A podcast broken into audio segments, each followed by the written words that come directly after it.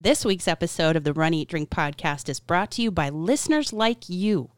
Head on over to patreon.com/RunEatDrinkPodcast and subscribe today.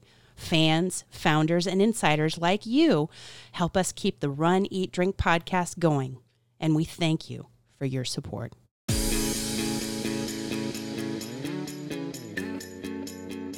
Welcome to the Run, Eat, Drink podcast. We feature destination races from across the country. And after the race, we take you on a tour of the best local food and beverage to celebrate.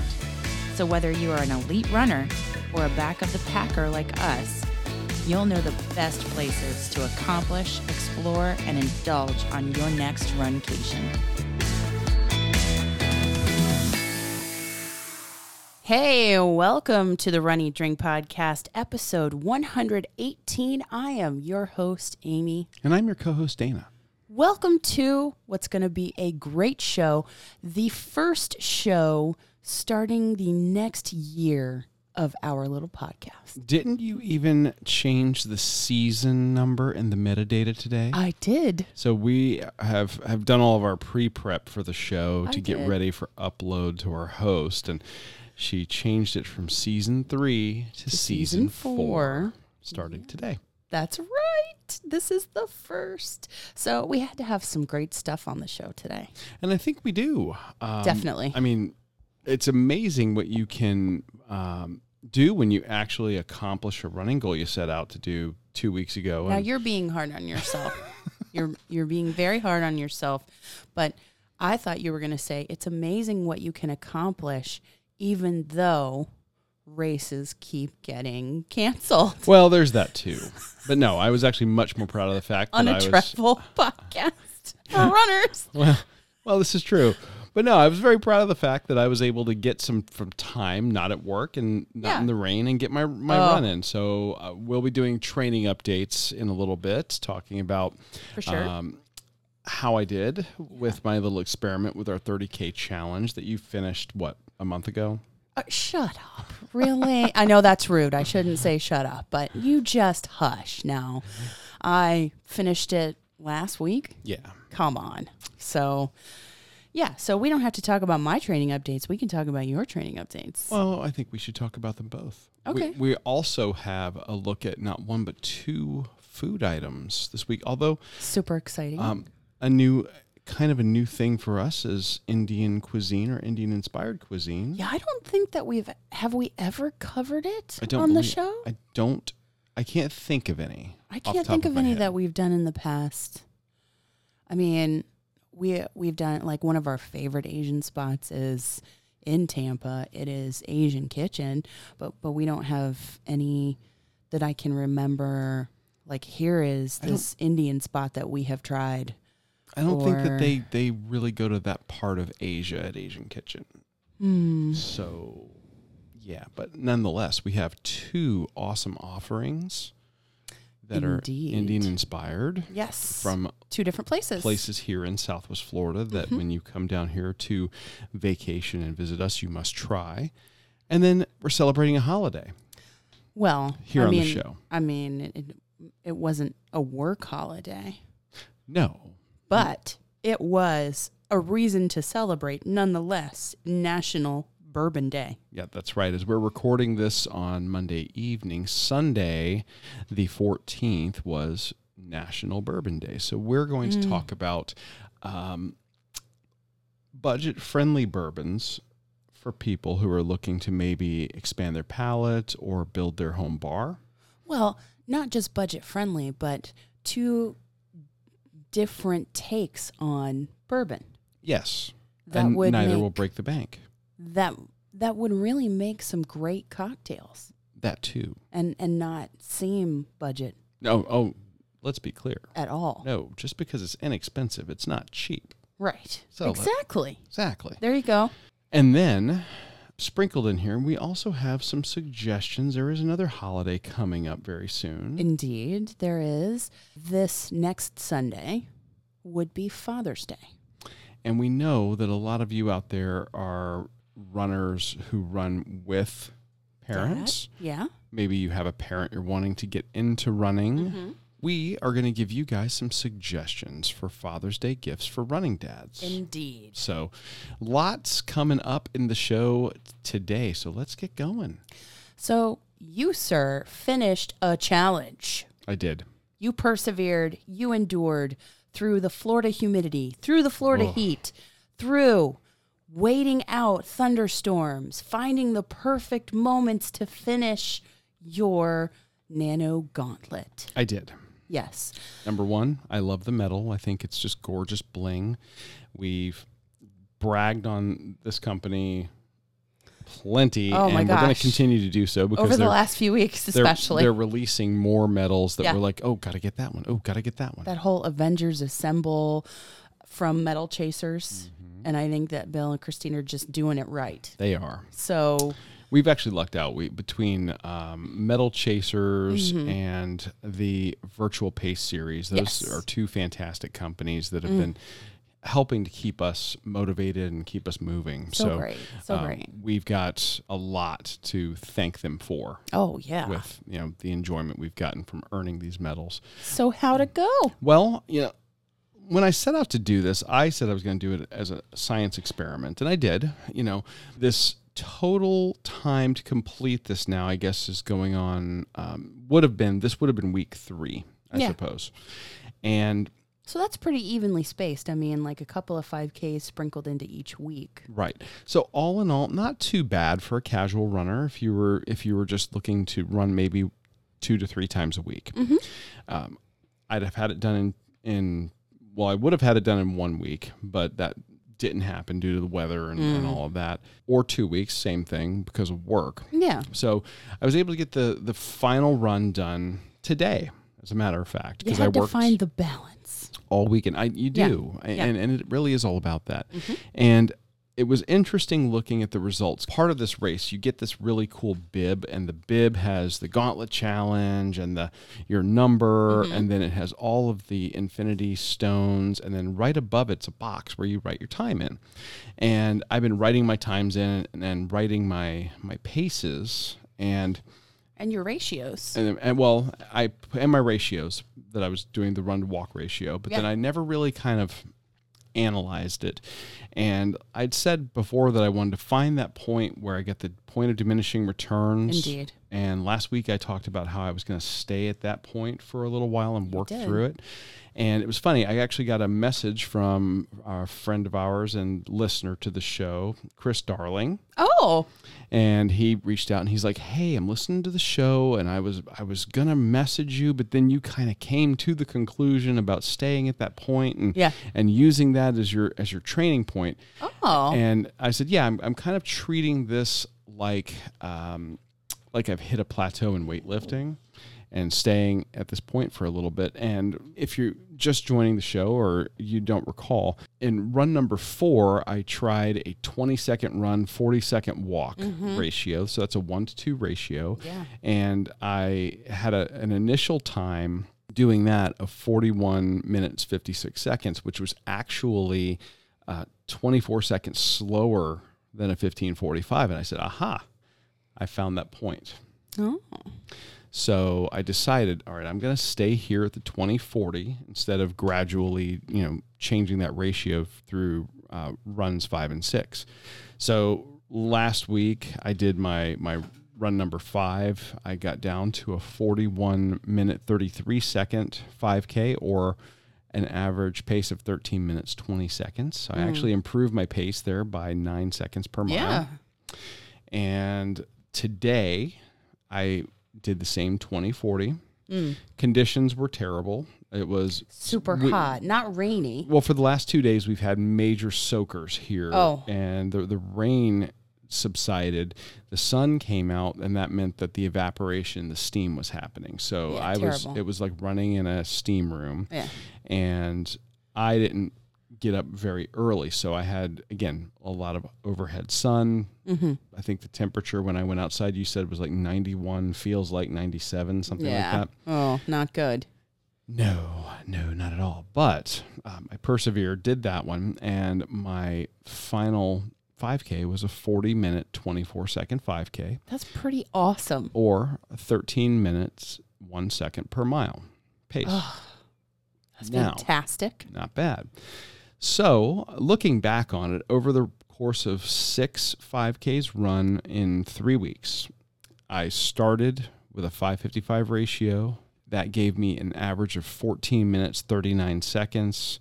6 runs later, over 3 weeks, I shaved off a minute and 38 seconds per mile.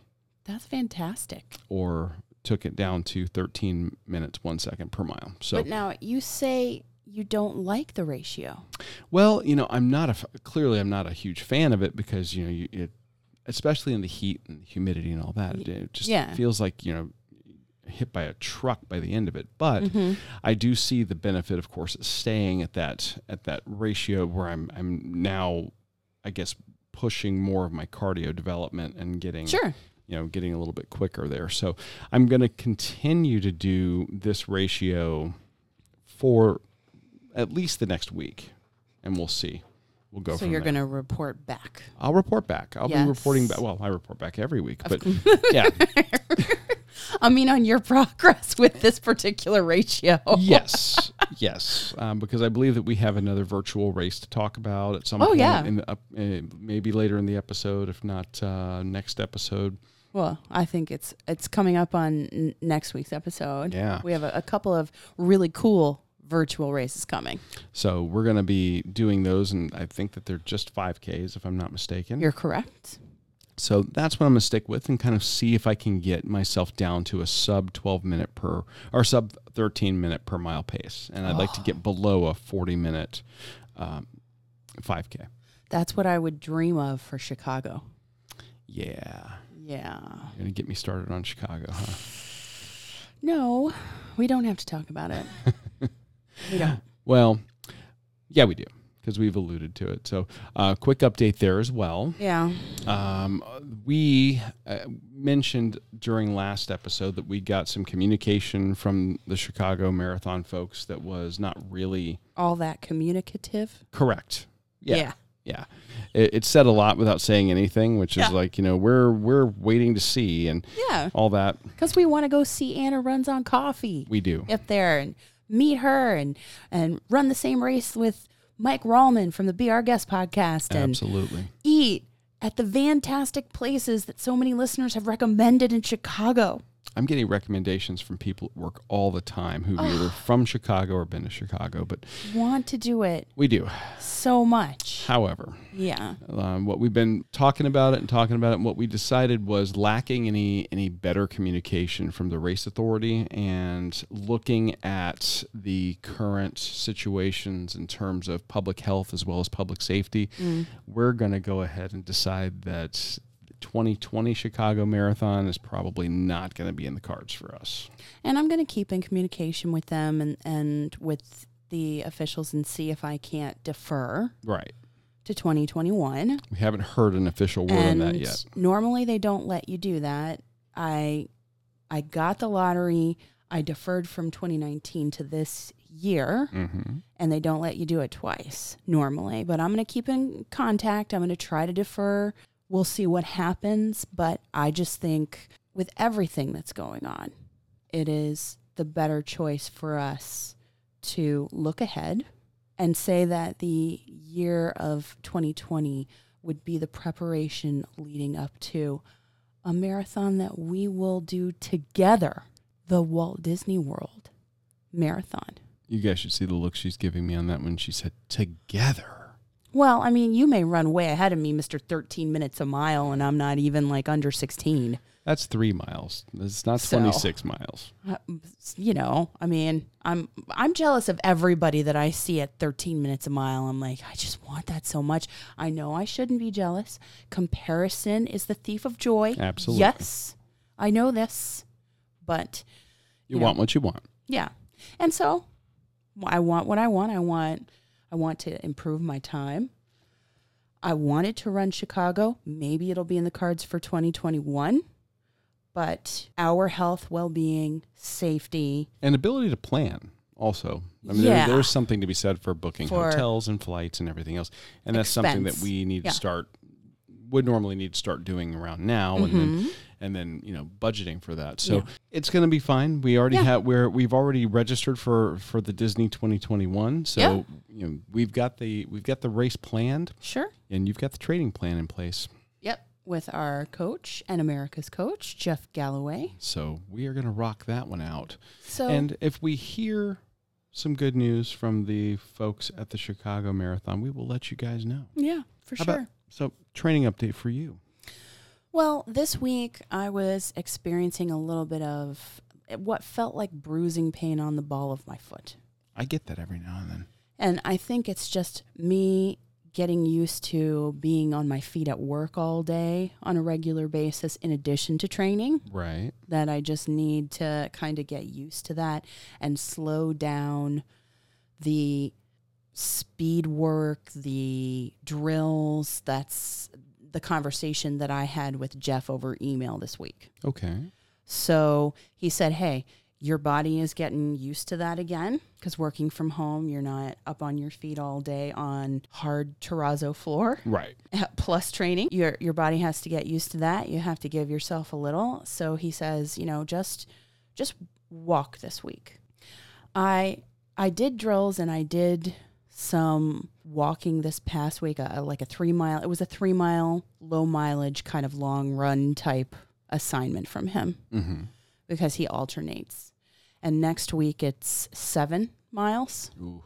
So 7 miles on the long day? On the long day. Okay. Yeah. So he said, hey, during the week, don't do the drills. Don't do any of the drills. Just walk the short ones. And when you say drills, you're talking about those eighth of a mile segments that you run for speed. Mm-hmm. Or quarter mile. And the cadence drills and the acceleration gliders that are supposed to help with your turnover. He said, no, if you're having that kind of pain and you need to adjust based on your current working conditions now that you're back at work outside the home, then just take it easy on the short days and then get the distance in on the weekend. So that's my plan. It's a good plan. Yeah. Good plan. That is my update. So we are going to be running some additional virtual races. Yes. Really, probably through the rest of the year. We're going to still be scouring the internet, looking for amazing bling virtual races that do something cool, unique. So this is going to be, at least for the time being, the place to come for you to come and look for awesome virtual races that are going to give you something that's going to help motivate you to keep getting out there and keeping moving. Metal Chasers, like you said, provided us some great races. Mm-hmm. I'm looking forward to the RunDisney Virtual Summer Series, which is now, I think, sold out. Oh, really? So I didn't see that. Yeah, it's sold out, I think, on the first day they opened it up. Wow. Yeah. We're going to talk about those in detail later on. Sure. But this year's series is based on classic rides. Theme park attractions from Disney. So that's the theme of the medals. If you Google it, you can see what those medals are going to look like. Mm-hmm. They have them up on Run Disney's website as well. And we've done the last two virtual series. Mm-hmm, the Incredibles and 80 Years of Marvel. Right. So we've been very pleased with the quality of the metal that we've gotten from them in the past. Cannot expect that we're going to suddenly be not pleased, but what we'll do is when it gets time for those episodes, we'll be talking about them in length on the show. Mm-hmm. We'll probably also be doing some stuff on social media, whether it's Facebook or Instagram, maybe live videos and doing some unboxings once and showing you the medals and all that. So, you know, if you're not following us on those platforms, please do head over to Runny Drink Podcast on Facebook and Instagram. Right. And then on Twitter, we're at Runny Drink Pod. But we do most of our lives on Facebook and Instagram. Yeah, because we love the interaction that we get and the conversations that you all have. Even the side conversations that Wendell and Jen have on the last one we did on our anniversary. That was so fun. So we really love those. So we hope that you follow us and jump in anytime we have a live and you get to see the race bling. That race bling is not available, but we do have some cool medals that are available, plus a bonus for the Runcation Nation. We do. We've mentioned Virtual Pace Series in the past. We did the Top Run Challenge. Oh, yes. Not to be confused with Top Gun. Oh, but my passion for the 80s. Yes, sorry. It's okay. I mean, between music and TV that's, giving you nostalgic throwbacks. Love it. And old movies, but Virtual Pace Series does a number of really cool races. We're big fans of them as well. We did the May the 4th Be With You 5K. We did. In May. Yeah. And the Top Run was in April. Yeah, and we talked about those on the show, and we also talked about them in our Instagram and Facebook Live. We did. Virtual beer chats. So we've shown you guys the medals, or a lot of you guys who joined us, we showed you the medals, and they're just super high quality, a lot of fun. They are giving us and you a discount. And this is fantastic. They're not a sponsor of the show. No, we just talked about the Top Run Challenge, and we talked about the May the 4th Be With You with the Mandalorian helmet and the little baby Yoda. And how that was so cool, and the medals were so solid. They shot us a message and said, hey, thanks for the shout out. Thanks for what you're doing to showcase all of our virtual races. Right. We here, for anybody that's listening to your show, your Runcation Nation, here is a discount code for 10% off any event. And that is RUNEATDRINK10. Run, eat, drink, and then the number 10, 10. And we'll have that in the show notes so that you can see it, and a link to their website, because they have some cool races of varying distances.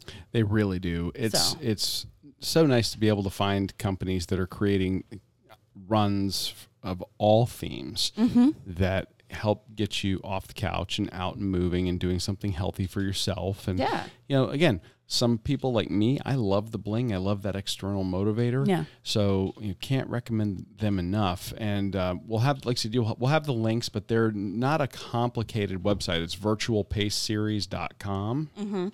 And when you go over to their runs, you can see all of the medals, and the pictures are great. They don't do the medals justice, though. Really, when you get them in your hand, you can just feel how solid they are. They really do a fantastic job with them, and I think that if you are the theming too, whatever theme you're looking for, you can probably find something. So go over this again. Not a sponsor. They are just giving it to us because they really liked the shout out and. We're passing this along to you guys because they want you all to check them out. Go on over, check them out. And if you end up actually using the discount code and getting your medal, an unboxing video would be super cool. Oh, I'd love to see what you guys are choosing to run, and see what the medals look like and hear what your thoughts are on them. That'd be really, really neat. Yeah. So check that out. Whew, look at that. I know. We're looking at the medals right now. There's something for everybody, I think. It doesn't matter. We are big in Star Wars. We love Marvel, but it's not just that. There's a whole lot on that site. So, they've got runs specifically for ending human trafficking. They've got stuff for just remembering September 11th, childhood cancer awareness, Pi Day. Some of these medals have such unique elements to them. Some might have a spinner. Some might have a stained glass segment inside of it. Some might just have a lot of different theming or cutouts. Check them out. Cannot go wrong. Yeah, they do. They have a Father's Day one that is really super cool. Yeah. And speaking of that, we know that their Father's Day is this coming Sunday as we record the show, and just the one that they have for Father's Day, that whole badge situation, that I just love that. It's so awesome. That is pretty cool. Yeah. So go check them out. Do yourself a favor. Take advantage of that discount code. You will not be disappointed. We promise you. So speaking of things to get ahead of Father's Day. Yes. We teased it at the top of the show that we had some suggestions for Father's Day gifts for running dads. Mm-hmm. One of the first things that we're going to talk about in terms of gift suggestions for dad who might be running is a headlamp that we discovered. Well, I want to say we discovered it. I guess it was last year that we discovered it. We've had it for a while. Yeah. We've had it for a while. I ended up getting you one, and I liked it so much, I got it for myself. Yeah. You were concerned about me getting out there early before work and running. And, you know, sometimes the streetlights, they work. Sometimes some are out. We have a couple out right now. Yeah. We got to call and get that taken care of. But in the neighborhood. So this is the Black Diamond Spot Headlamp, which I think is pretty affordable, $36. Yeah, it's about $36 on Amazon. We will have affiliate links in the show notes. Mm-hmm. Check that out. It gives you guys all the savings and helps out the show if you like it. Yeah. The reason I like this headlamp, well, actually, there's several. Of course, the headband's adjustable. Mm-hmm. The light's not super heavy. No, it really doesn't add a whole lot of weight. And it doesn't use weird batteries. Yeah. It uses AAAs. So nice and easy, and you don't have to go hunting for a certain number circular battery or order them special online. Yeah. So super bright, adjustable. We accidentally, when we were doing one of our Star Wars races, we didn't, you know, typical me, I don't read the instruction manuals all the time. You just start to use it. I start to use it. Yeah. And figured out in the course of doing it that there was a night vision mode for this thing that projects a red light so that you don't kill your night vision. Mm. And when we were out running in the dark, I was using that, testing that out. And it's bright, but it's fantastic. When it's on your head, I feel like you can, like you said, the headband is adjustable, but also the angle at which you have the light is adjustable. Yes. So you can aim it a little lower if you want to see what's on the ground ahead of you, or you can aim it a little higher so it's right at eye level. Mm-hmm.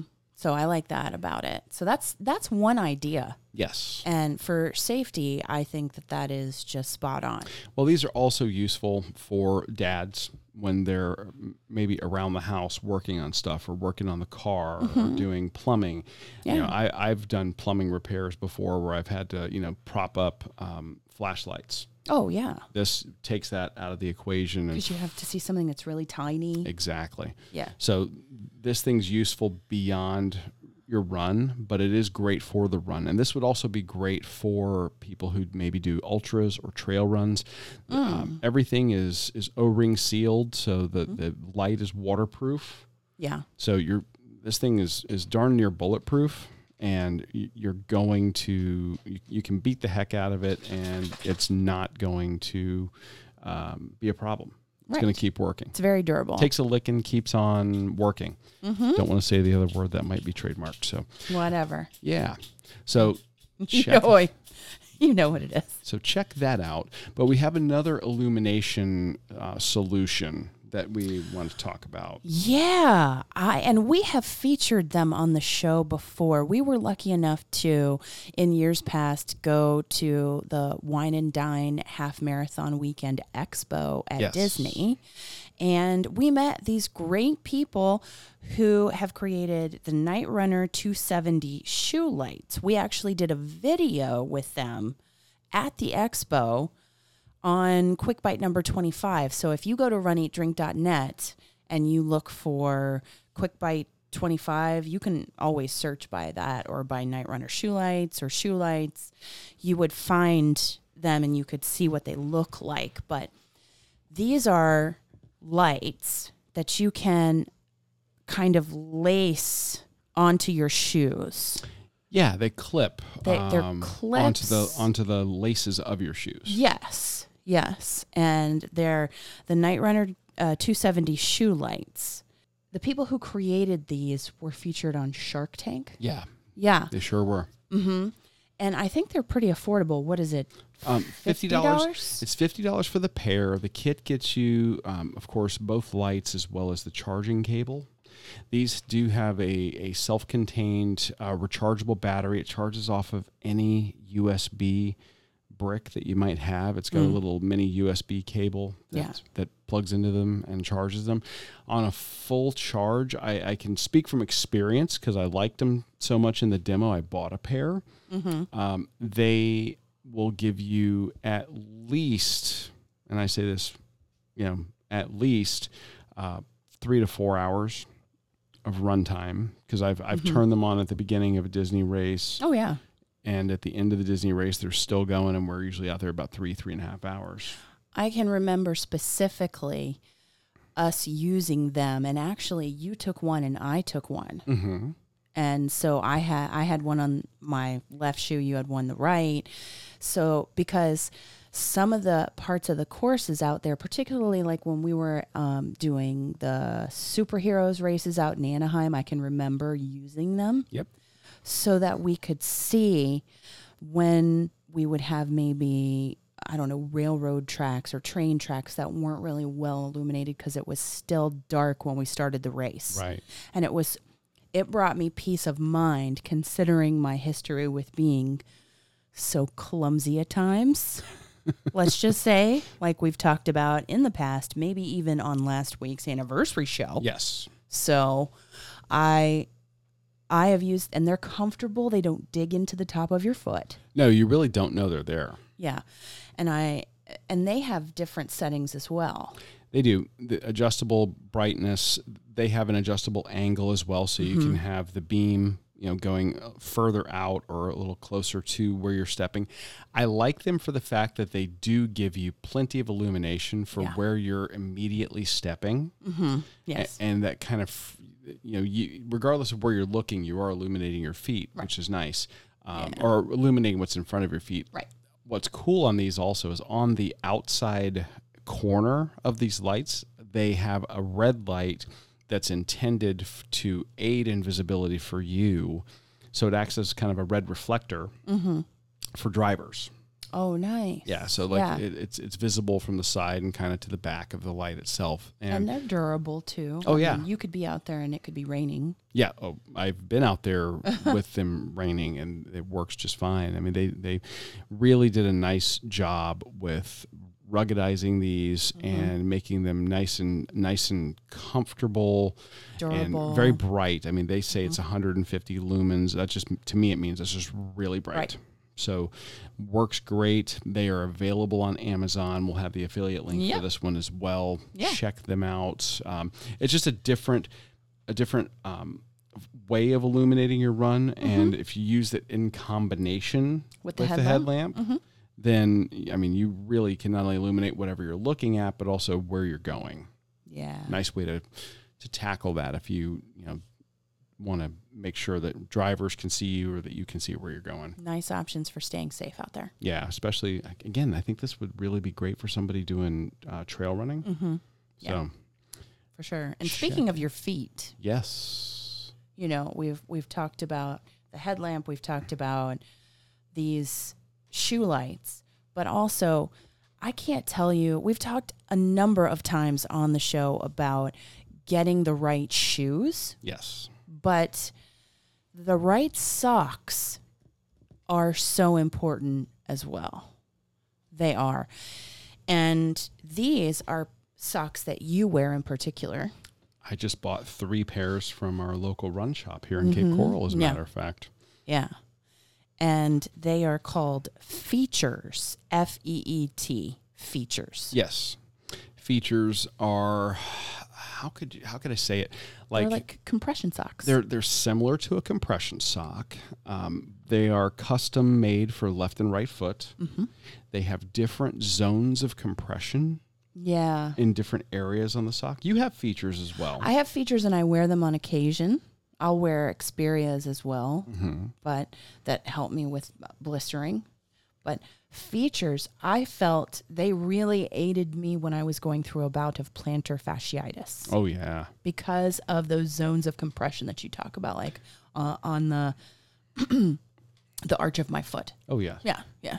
Yeah, well, they offer a number of different colors and styles. The style that I prefer is the kind of the footy sock. Mm-hmm. It's not totally invisible. Like, it's not cut that low.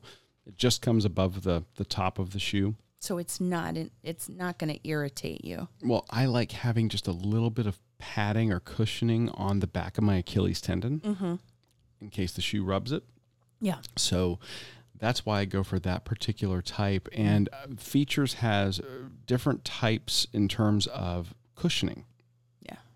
They have a minimum cushioning, a medium, and a max cushion. So you get the compression regardless. Yeah. And then you just get varying degrees of cushioning. And what do you go for? Well, again, it would kind of depend. I have, when I purchased the three, I actually bought one of each. Oh. Wanted to kind of do some comparison. Okay. Where I tend to gravitate towards right now, mm-hmm. and especially I think as I get up into higher mileage, is going to be the max cushioning. Nice. So the max cushioning black quarter sock, I guess is what you would call it. Okay. Is what I'm really super happy with. It's the one we're going to link to in the show notes. People will look at them and go, wow, those are, you know, I even did it when I first looked at them, like $15 a pair. Yeah, but it's socks. I mean, think about the longevity, how long a pair lasts you. They last a long time, but also when you're talking about as runners, the amount of time that we spend out on the road in our athletic wear and gear, mm-hmm. Investing a little bit in the sock is going to make all the difference. And I have run in bad socks. Yeah, and these You mentioned the Xperias. Mm-hmm. These aren't quite as thick as the Xperias. So they don't add a whole lot of bulk. Correct. Yeah.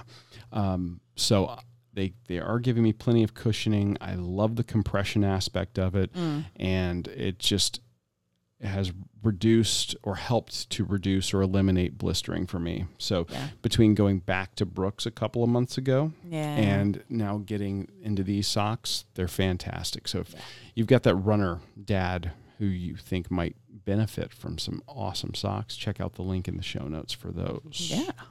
But there's more. We have what? One more suggestion. Yeah. And I have personally had experience with these. They are called the FitLife Nordic Walking Trekking Poles. And I know that is a mouthful. Rolls right off the tongue. But I saw them at Donna and then used them at Gasparilla. Correct. This is the first year that we did those two races. Yes, the first year we did the Treasure Chest Challenge. Yeah. So, and I think... I mean, they have, imagine ski poles and they have a carrying case with them, and they are $25. Yeah. Really? And they just offer you a little bit of extra support. When I was going through knee issues, when I was heavier. Right. Prior to the weight loss that we've gone through, and just the pain points that come with being a heavier runner. That, or it could be that you're going to do some trail running. Oh, true. This would be great for trail running. Well, you're talking about like if you are, if you're on trails or if you have a climb. And you took the words out of my mouth. I was going to say, if you're doing more rugged runs or with a lot of incline. Mm-hmm. Yeah, that they can really help add extra stability, extra support. And so I think you're right. They're not only for the type of runner that I was at the time that I used them, and I still have them, mm-hmm. but I think that they can help support you as you're coming back from injury or... I used them coming back from injury. I borrowed yours. If you're having rugged terrain, I think that they would be perfect, and they come in different colors. I have... red ones? Yep. And they also have different tips for the different types of terrain you may be running on as well. Mm-hmm. So, you know, these are great year-round regardless of where you're at. Yeah. So they have tips that are perfect for asphalt. They have tips mm-hmm. that are great for snow. They have tips that are great for rockier terrain. you basically just screw the tips on and off, and boom, there you go. And they have nice handles with straps so that you don't have to worry about dropping them. Right.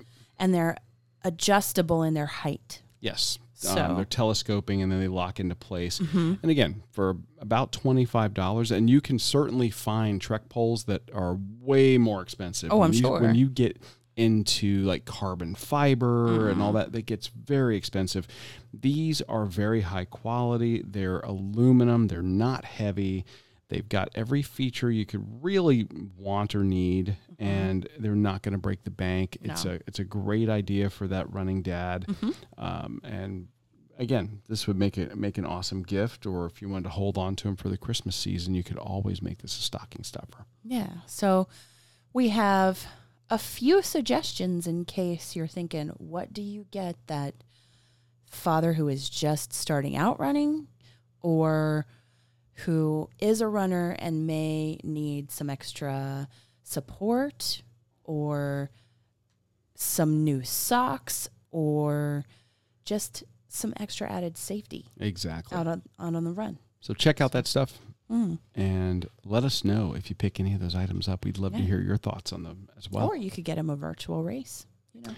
You could. Like we talked about. And we do have that discount code, so don't forget that. Yeah. So anyway, great ideas for gifts. Mm-hmm. All this talk of running, however, has made me hungry. As always. And boy, are we going to scratch that itch. I mean. Right now. Our running segment was a little lengthy because we had the gifts, because we had so much to talk about as far as virtual races go and training updates. I think that our eating portion is also jam-packed with not one, but two local places that are just doing it right. Absolutely. So one is mobile, one is stationary. Yes, one is a food truck that we have encountered several different places. And we, for whatever reason, we didn't get their food at the time. Like we couldn't make it in time once we got home from work, or we had already eaten when we got there, or the weather, or just it, for some reason or another. But this past week we were able to get, am I going to get it right? Probably not. Arekie. Or no? Sure. Yeah. Arekie. Arekie. Yes. We're not really sure. Yeah. And we forgot to ask. Well, I mean, it's... the Arekie Food Truck. Yes. And I think they actually, on their website, have a guide to how to pronounce their name. Well, you find that. I'm just going to tell you, I've never heard of a Latin Indian fusion food truck before, but it is something to behold. They have food that transcends both, combines them, mixes them up, and serves them. And they have some of the most beautiful and flavorful dishes that you're going to find in a food truck here in Southwest Florida. Yes. So I think it's the first part of an arepa. Mm-hmm. And then the key from Frankie. So if you put that together... Arekie. Yes. So, at any rate, it's awesome food. We stumbled upon them while we were heading out to Fort Myers Brewing with a friend of ours who hadn't been out there. Oh. And we were like, you know what? Let's get some, because we've seen it, and he'd had it before. And he says, he goes, you won't regret it. Mm-hmm. So we did. Yeah. And we did, even though there were some crazy concoctions. I mean, they've got an arepa. They've got tacos served on naan bread. Oh. They've got loaded French fries, empanadas. Yes. Oh, yes. Samosas, and then... masala fritas? But I've said the loaded fritas or loaded fries are covered with butter chicken. Mm-hmm. You have options for chicken tikka, butter chicken, egg and chorizo, or a vegan option. Oh, yeah. Like You can have any one of those in their roll or their taco or their zesty bowls, and they're really priced very reasonably. Oh, very much so. You know, the bowls, you get a lot in the bowls, and on the side you get naan bread, and that's $12. But then like the tacos, 2 for $7. That's not bad at all, right? Huh. And I went ahead and we actually we ordered and split a zesty bowl, which is got basmati rice and buttered naan bread, and then you choose one of those 4 options like you talked about. And on the recommendation of our friend, we got the butter chicken. And butter chicken, I was reading an article that said butter chicken is basically the Indian version of General Tso's chicken here in America. It's kind of like the that dish for every man that you know, it says this is, you know, representative of this type of cooking, but it may not, you know, be the most adventurous thing that you would get. But I'll tell you that this is one of the tastiest things. Oh my gosh. That I'd had that whole week, and so delicious. You know, it's shredded tandoori chicken in a creamy tomato-based sauce with a blend of spices. And when you kind of dig into butter chicken and you know what that, you know, really is, it's like a. The best way to describe it would be, I mean, this is shredded chicken with like a tomato sauce over it, and it's got this amazing spice to it that warm spices, very warm, but not hot, not super spicy, but warming, like comfort. Yeah, I mean, this has a spice mix called garam masala, which is, you know, cinnamon and mace and peppercorns, coriander, cumin, cardamom, you know, those kinds of flavors. And so good. But not really overpowering either. They did a great job at giving you just enough as a hint to kind of maybe introduce you without overwhelming you. Yeah. It was so good. I mean, the rice and the chicken, you put a little bit on that buttered naan bread. Oh, it's so good. I just want it again. Yeah, I mean, the chicken was, like I said, the pulled chicken with that sauce. So it was almost a stew. Yeah, of just the sauce and the chicken. And the chicken. Yeah. And it was so filling. Splitting it. It was still incredibly filling and such a great value. You got so much food. You really did. And I honestly think it would travel well, too, the way they packaged it. Oh, yeah. Like, you could go out to the breweries now and you could get some takeout from the truck and some beer and just be super happy. Yes. Yeah. Very much so. Yeah. And that is the first dish that we want to talk about. But, you know, the breweries have reopened. They're now allowed to have seating. Most of them still are having a food truck around here in Southwest Florida at least one day a week. Yeah, I think the more the merrier. Oh, yeah. As far as they're concerned. The breweries are doing, you know, social distancing, and they are making sure that, you know, tables are spaced apart and all of that, but you have the... You have the trucks coming, and they're, you know, giving you great food options. You can go and have a beer with you and your party. You know, you're just at least 6 feet away from the next table. Yeah. And it was perfect. That was fantastic. Mm. But here in Florida anyway, most of our restaurants are now open to 50% capacity. Which is great. And we had the opportunity to head to one of our local favorites, of course, the one you've heard us mention in the past. Yes. Which is Nice Guys Pizza. Oh, yes. We did our best to support a number of restaurants throughout Southwest Florida during the lockdown phase when they were offering takeout only options. But we hadn't had a chance to really get back to our home away from home for a nice evening out to get something to eat. Oh, yeah. And we were able to do so.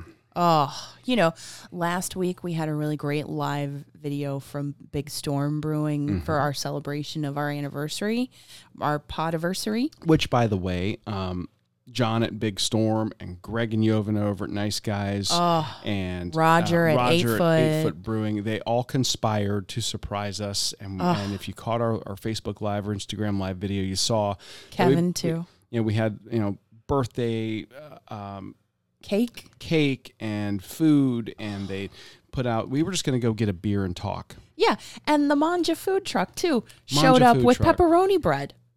John and Nancy. Oh yeah, they did. Oh, and they all, and we had some local listeners actually stop by for the presentation of the cake, and that it was just so great. And this week we had the opportunity to go back to Nice Guys and to actually eat at a table inside and have one of the great new additions to their menu. Yeah, we weren't expecting new menu items, but so good. There they were.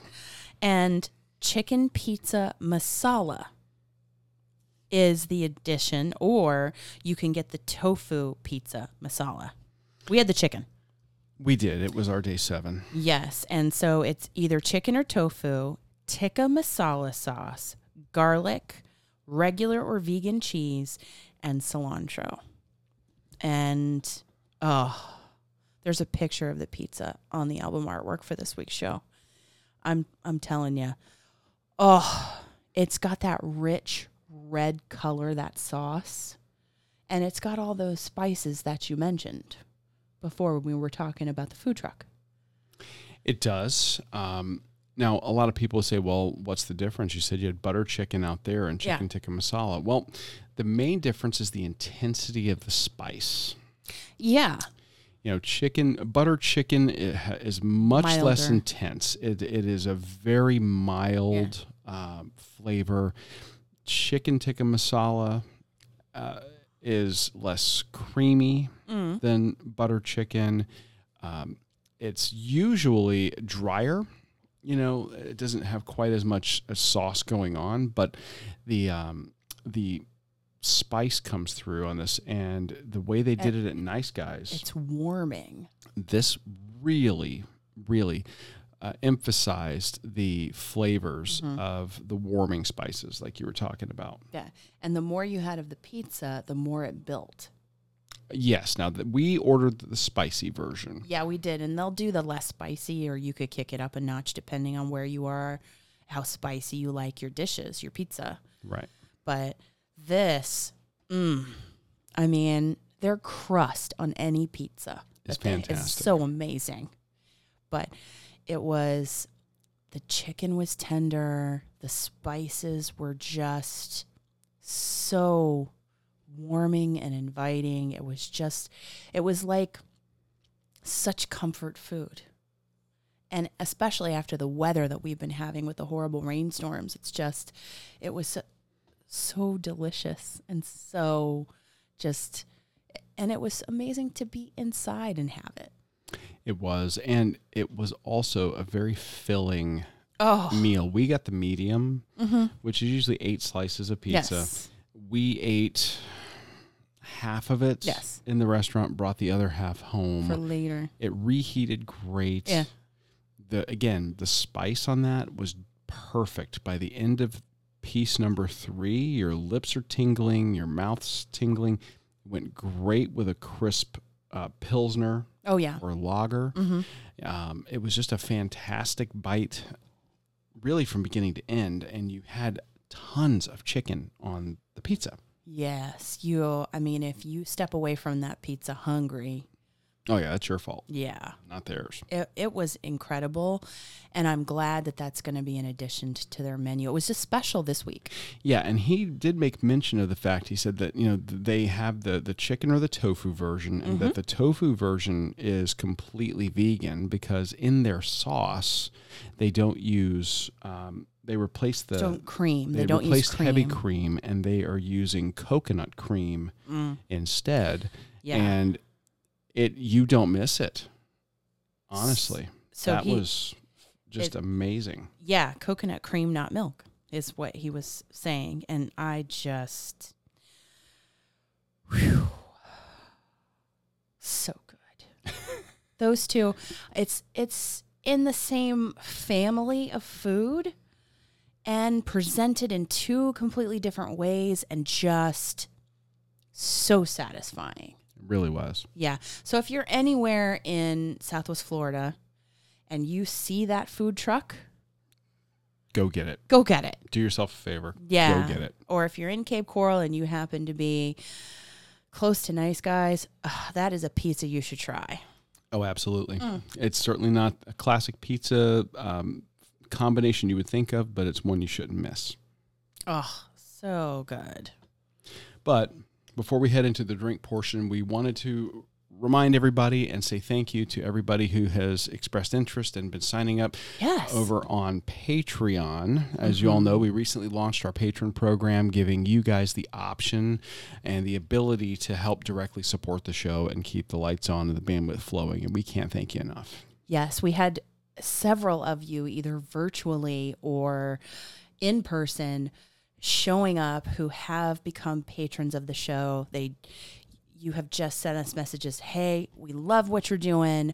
We want to contribute because we want you to keep it going and we want you to grow this Runcation Nation and we want to be able to support you long term. So what can we do? So we launched the Patreon program. Now, our shows are always free and available and just... all of our regular podcast episodes will always be available to anyone and everyone. Oh, yeah. And if you can and you are able to support the show, then we want to make it special for those of you that contribute. So we have different tiers from $2 to $10. There's a $2, a $5, and a $10 tier on patreon.com/RunEatDrinkPodcast. And each one has its own unique perks. Yeah. For $2 a month, I mean, we will shout you out here on the show, make you Runcation Nation famous. Yeah. And, really, show you the love that you're showing us because, it doesn't sound like anything like, $2, what's $2? Listen, $2 is a big deal to us. And, think of it as buying Amy a cup of coffee because... yeah. Look, we all know how she likes her coffee. I'm obsessed. Yes, a little bit. Yes, and you could do that, or if you're a Podbean user and you'd rather do it through Podbean, we also have. If you're in the Podbean player, there's a link at the top of the page that you can click on and say, become a patron. Yeah, we set up both options for people. Mm-hmm. That way, they're exactly the same. They are. You get all the same benefits, regardless of the tier that you choose to jump in on, and you're not going to miss out on anything. So whether you're going over to Patreon or you're doing it right through Podbean, because a lot of people stay in the same ecosystem. They don't want to jump from website to website. Right. So I get that. So whether you do the $2, $5, or $10 level, we just want to say to everybody who is already a patron, thank you so much for supporting the show and helping us keep it going. And if you would like to contribute and you love what you hear, then go to patreon.com/RunEatDrinkPodcast or patron.podbean.com/RunEatDrinkPodcast. And really, thank you so much for your support. So let's talk drinks. Yeah. It happened to be a very important holiday yesterday as we were recording, and that is National Bourbon Day. I am excited. We haven't always been drinkers of bourbon, connoisseurs of bourbon, but I think our trips to Kentucky, both Lexington and Louisville, I'm probably butchering that. Close enough. People will be like, no, that is not how you say it. But anyway, you know what I'm talking about. I do. Our trips to Kentucky have really inspired us to sip on some different kinds of bourbon and just kind of experience the nuances. And I think that really I got turned on to it even before our trips to Kentucky. watching Mad Men. Well, yeah, you did start appreciating old fashions around the time of watching Mad Men. I did. Yeah. So but yeah. A lot of people, you know, they want to approach bourbon, they want to get into it, you know, maybe they're looking at it as, you know, this is the grown-up drink that I should be drinking.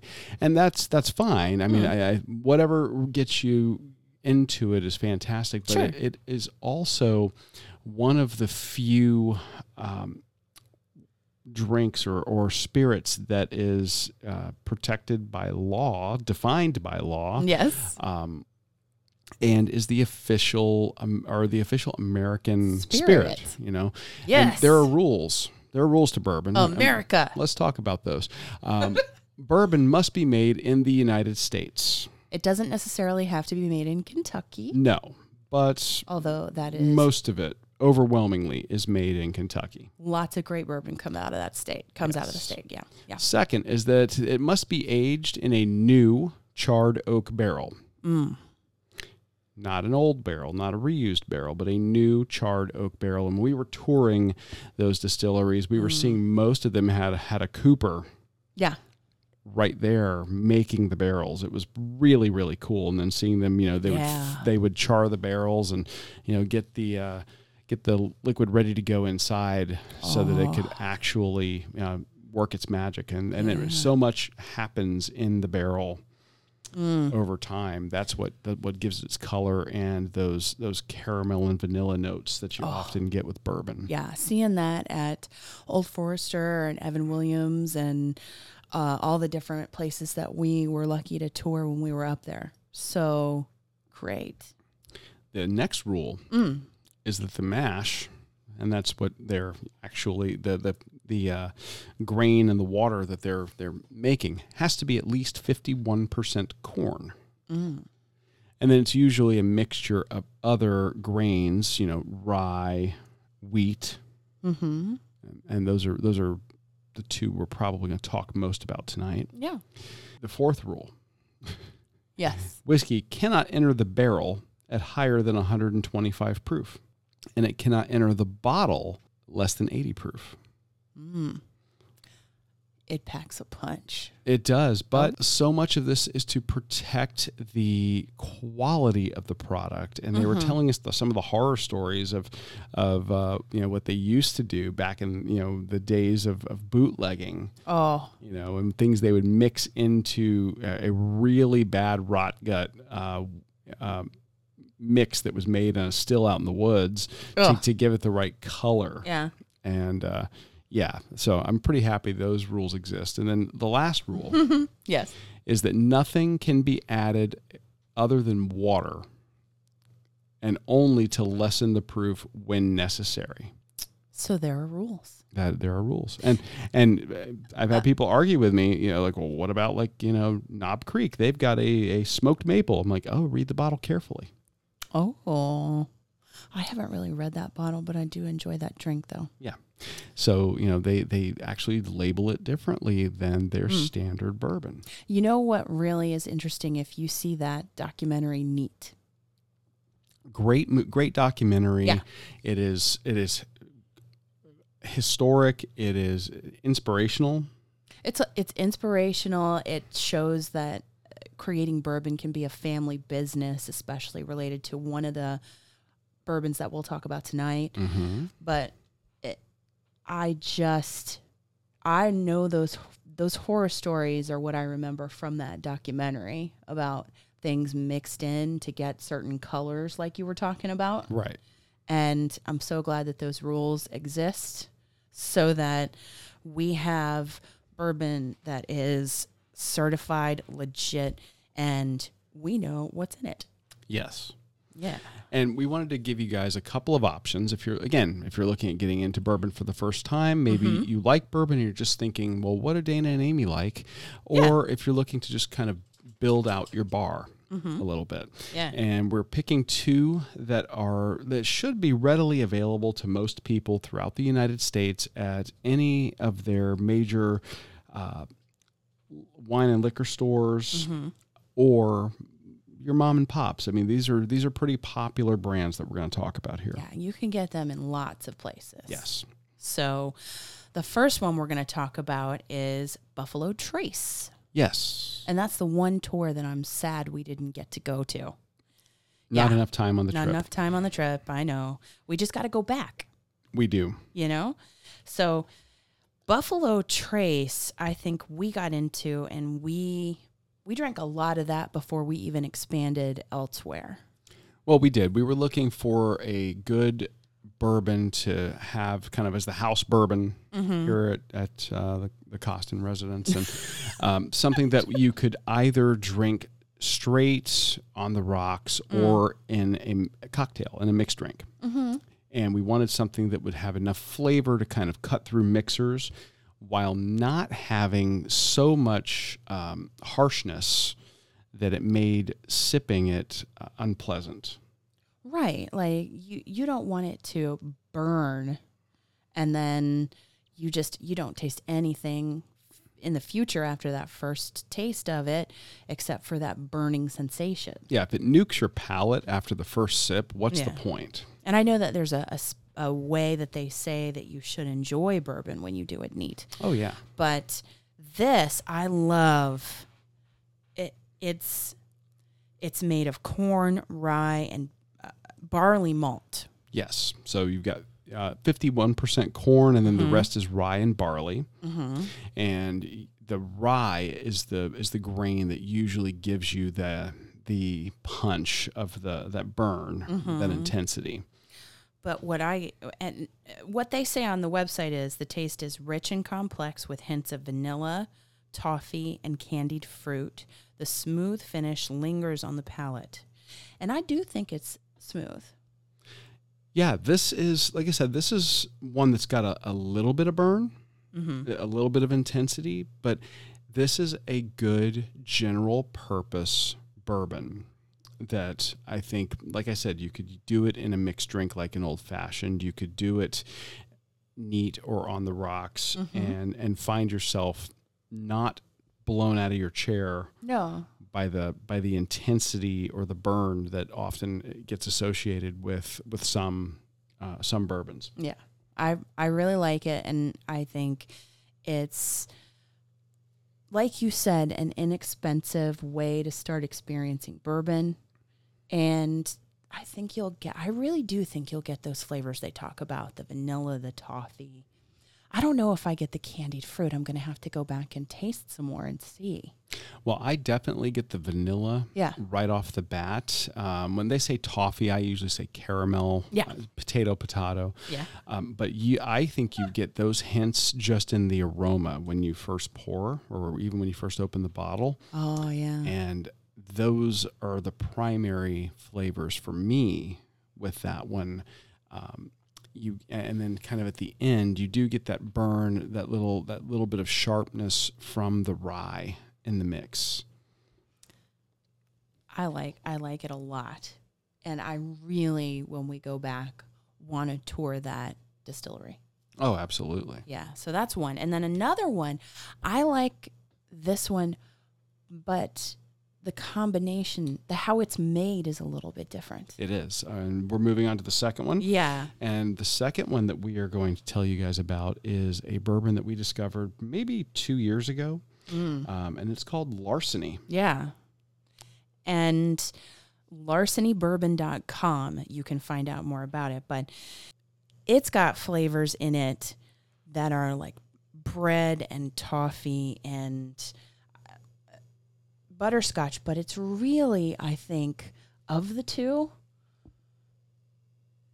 the smoother between the two that we're talking about tonight, between Buffalo Trace and Larceny. Oh, absolutely. I think this is smoother, and there's a reason why. There is. This Larceny falls into the category of what are called wheated bourbons, and they're called that because the secondary grain that they use in their mash is primarily, or in their case, exclusively wheat, as opposed to the barley and the rye. Mm-hmm. So you end up, those grains do different things in terms of the flavors that it imparts to the bourbon, and you end up getting a very different sensation and flavor on the palate. And the final product for Larceny is incredibly smooth, zero burn. Something I think, you could probably you could probably liken it more to an Irish whiskey in terms of the lack of burn. But I think that this is even smoother than, say, some Irish whiskeys we've had, perhaps maybe on the race course at Fort Lauderdale last January. Oh, I don't know. I think they're kind of on par. Well, no, I think this is, I don't know. Well, that's just, again, taste is subjective. Yes. But I think they're both excellent. Tullamore Dew is awesome. Mm-hmm. But if we're talking just bourbon, because it's National Bourbon Day that we're celebrating. Bourbon is whiskey, but not all whiskey is bourbon. Exactly. So I would love to just have a glass of Larceny neat and just sip on that and just watch the sunset on our back porch. Yeah. Would be awesome. It would be. Mm-hmm. So it's a fantastic sipping bourbon. This would not be the one that I would recommend for mixed drinks, and that's because the flavor profile being as mild as it is, you're probably going to get very lost. You'll have the power, you'll have the alcohol, but again, it's like we learned from Paul. There's a reason for every component in a drink. Mm-hmm. I think that you could do something like a Kentucky Mule, and they have a recipe up on their website for that. But if you start getting really complex with mm-hmm. with really strong flavors, that wouldn't be my first choice. And honestly, I probably wouldn't even do a mule with this one myself. Well, the flavor we have grown to like so much. Yes. That we want it by itself. We don't want the ginger beer to overpower like in some mules that we've had in the past. Right. So, but it's a nice sipping bourbon. Very much so. As is Buffalo Trace. And those are a couple that you could add to your bar cabinet. And both of those can be gotten at your retailer for about $25 a bottle. They are very inexpensive and just very flavorful. So if you're looking to dive into the world of bourbon, if you want to have a belated celebration of National Bourbon Day, mm-hmm. Now's your chance. For those of you that are 21 or over and are able to do so, go out and check out those two recommendations that we have for you guys here on the Running Drink Podcast. You could bring them home and enjoy responsibly. Absolutely. So guys, that about does it for us. We went a little bit long this week, but we just appreciate you sticking with us. If you love what you're hearing and, you want to help us keep the lights on, become a patron and support the show. Patronage levels starting at $2, heading up to $10 each with their own special perks. Find out more at patreon.com/RunEatDrinkPodcast or on Podbean. If you're a Podbean user, patron.podbean.com/RunEatDrinkPodcast, or just click on the Become a Patron button at the top of our podcast page. And we thank everybody who has become a patron of the show. We thank you so much for your support. Next week, we get to talk about another cool virtual race. Yes. And some more to explore and indulge on the food and beverage scene. I'm excited. So that's going to do it for this episode of the Run, Eat, Drink podcast. Thank you so much for joining us on your long run, your commute to work, wherever you are, even around the house. We appreciate you tuning in, and we hope you have a fantastic week. For now, I'm your host, Amy. And I'm your co-host, Dana. Stay safe and well, and we will talk to you really soon.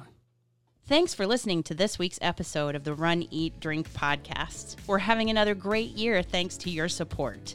Don't forget to follow us on Facebook and Instagram. We're at Run, Eat, Drink podcast. And on Twitter, we're Run, Eat, Drink pod. You can also give us a call at 941-677-2733 or send us an email at info@runeatdrink.net. Visit our website at runeatdrink.net and click on the subscribe link so you don't miss a minute. Find out how you can support the show at patreon.com/runeatdrinkpodcast. Accomplish, explore, and indulge right along with us.